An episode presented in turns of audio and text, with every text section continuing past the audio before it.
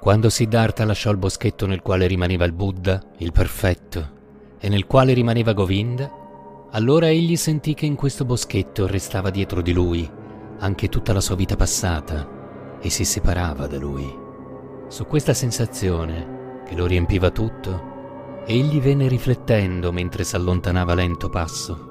Profondamente vi pensò. Come attraverso un'acqua profonda si lasciò calare fino al fondo di questa sensazione, fin laddove riposano le cause ultime, poiché conoscere le cause ultime, questo appunto, è pensare, così gli pareva, e solo per questa via le sensazioni diventano conoscenze e non vanno perdute, ma al contrario si fanno essenziali e cominciano a irradiare ciò che in esse è contenuto. Rifletteva Siddhartha nel suo lento cammino. Stabilì che non era più un giovinetto, ma era diventato un uomo.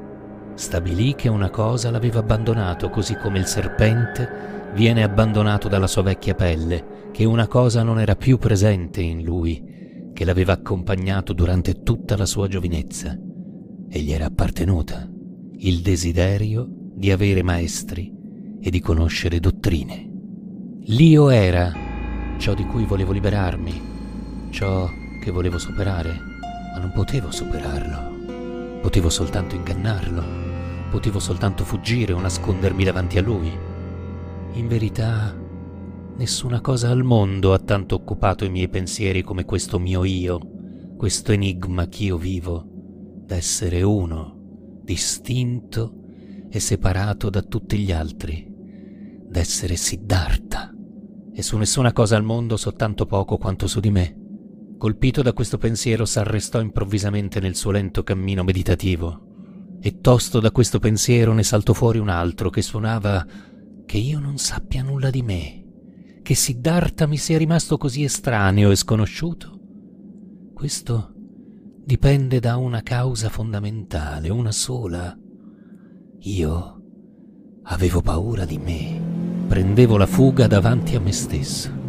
Io, per trovare nella sua sconosciuta profondità il nocciolo di tutte le cortecce, l'Atman, la vita, il divino, l'assoluto, ma proprio io, intanto, andavo perduto a me stesso. Siddhartha schiuse gli occhi e si guardò intorno, un sorriso gli illuminò il volto e un profondo sentimento come di risveglio da lunghi sogni, lo percorse fino alla punta dei piedi. Dal mio stesso io voglio andare a scuola. Voglio conoscermi. Voglio svelare quel mistero che ha nome Siddhartha. Si guardò attorno come se vedesse per la prima volta il mondo. Bello era il mondo. Variopinto, raro, misterioso era il mondo. Qui era azzurro, là giallo, più oltre verde.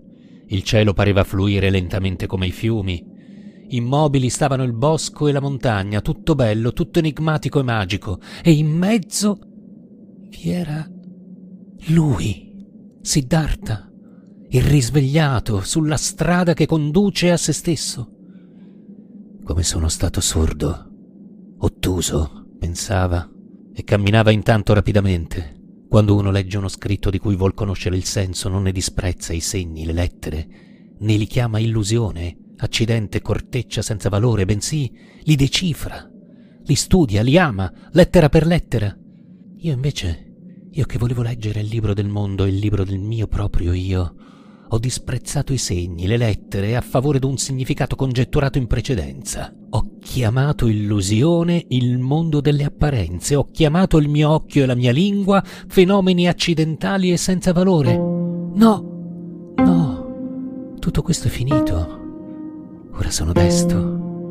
Mi sono risvegliato nella realtà e oggi nasco per la prima volta. Mentre rivolgeva tali pensieri si fermò tuttavia improvvisamente come se un serpente fosse apparso sulla strada davanti ai suoi piedi, poiché improvvisamente anche questo gli si era rivelato.